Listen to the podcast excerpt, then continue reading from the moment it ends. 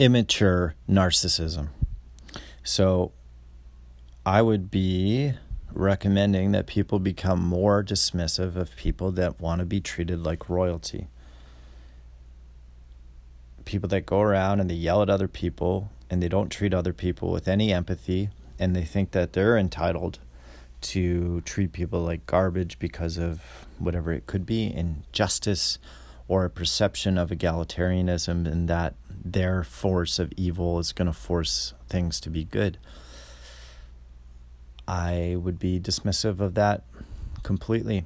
You're just looking at narcissistic, delusional people.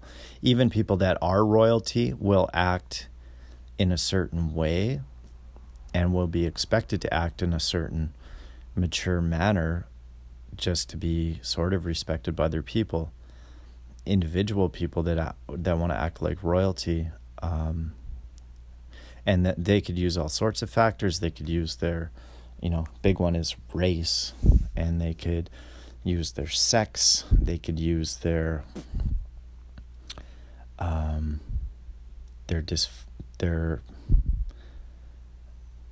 their uh, inabilities to be what they perceive to be normal. So therefore, I'm weaker. So therefore, you need to treat me like royalty. And I don't believe in that at all. Basically, you are a person that is kind of a jerk, you know, for lack of a worse word. Um, so yeah, let's ignore those people. They suck. You want to be around authentic people. You want to be around cool people. You want to be people around people that are in touch with their with their emotions, and I feel that that's what builds peace for the future. A lot of criticisms of mainstream media right now that I have is that it seems that they want to divide so many people. They want to be dismissive of so many people. Um, the fact that they voted in Trump, and it's like calling almost half the U.S. population uh, white supremacists and all this other stuff. Yeah, that is so childish in its own, and it shouldn't be acceptable. Um, there's a lot of crimes, and you're seeing the whole the story being divided and not told properly. You're seeing a glorification of criminals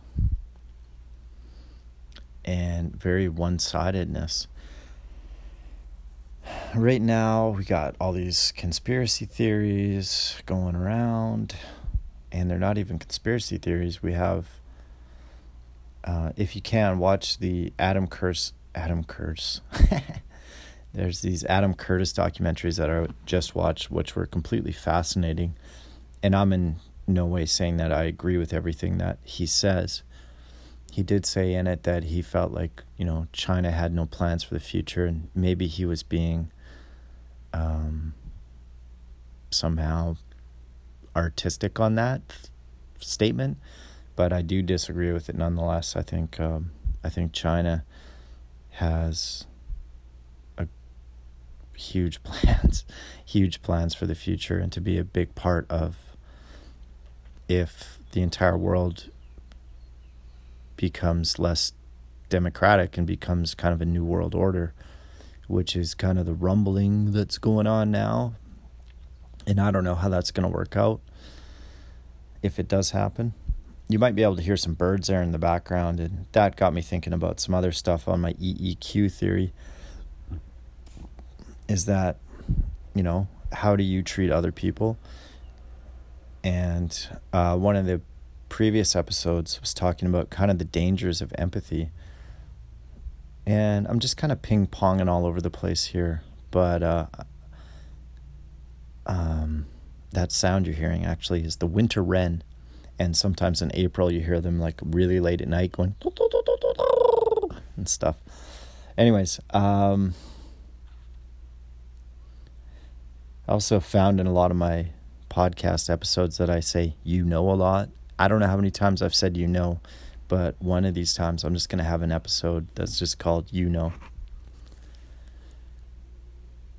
All right. So, something that I'm having an issue with my EEQ theory is that I want the calculations to be based upon a 1 to 10 spectrum. to basically simplify 100%. Um, and in a lot of cases, the zero becomes non existent. It is completely non existent, whether it be life or hunger. Um, if your hunger level is zero, that means you do not exist. And it's death. And generally, people don't like to talk about death, so we don't talk about zero on that scale. And if you go 10, then it becomes 1 to 10. If you have 0 to 10, then it becomes 11 variables, digits, integers, whatever. Booleans. Um, to also talk about BES, buying energy state. What gets people to want to buy something? People will spend over a thousand dollars on a phone that they don't need, and they'll do it because they want to feel good. What creates a buying energy state? And that's huge for marketing. Um, and also, I was talking about bird sounds. what what do those signals mean? And then that also got me thinking too about with genetic energy, it's so much that you have a procreation value. So some people think they don't know why the relationship ended and it it's just simply because the person that you're with or the person that broke up with you or you broke up with them it's more or less about the fact that there was no future of possible peaceful procreation with that person.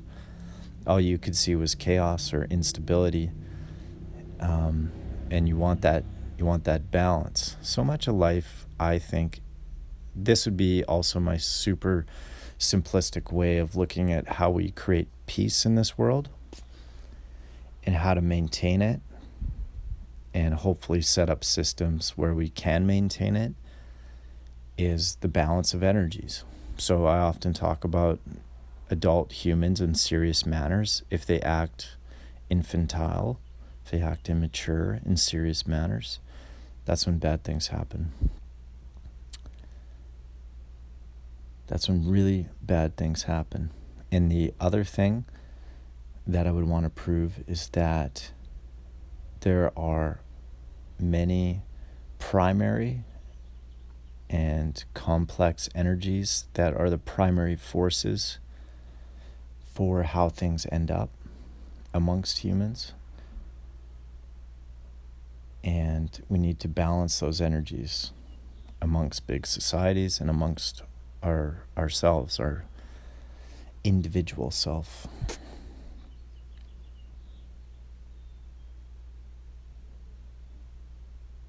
I just wanted to be able to enjoy those birds as well. Um, hopefully, you can hear them that is the winter wren, also known as the Pacific wren, and the chickadee. So when it goes cheeseburger, that's the uh, chickadee.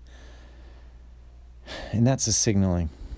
So when you have sig- uh, single people, you'll notice that they're much louder. You go to a beach and you see a couple.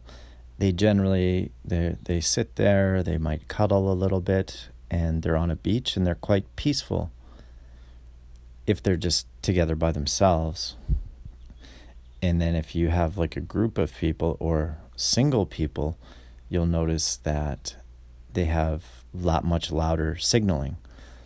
And there's uh, bird energy. Oh, and one last thing. This is totally off topic. Is that I'm was trying to work on like a comparison of virus because that's super popular right now. And the best way I can attempt to think of it is like insects and it's hard to control insects, isn't it? You know? We are being forced to put masks on our face, and there's a lot of. Oh my god, okay. I might have to do a whole other episode about the fearful self. Um, because when when people uh, are in fear, they don't have empathy.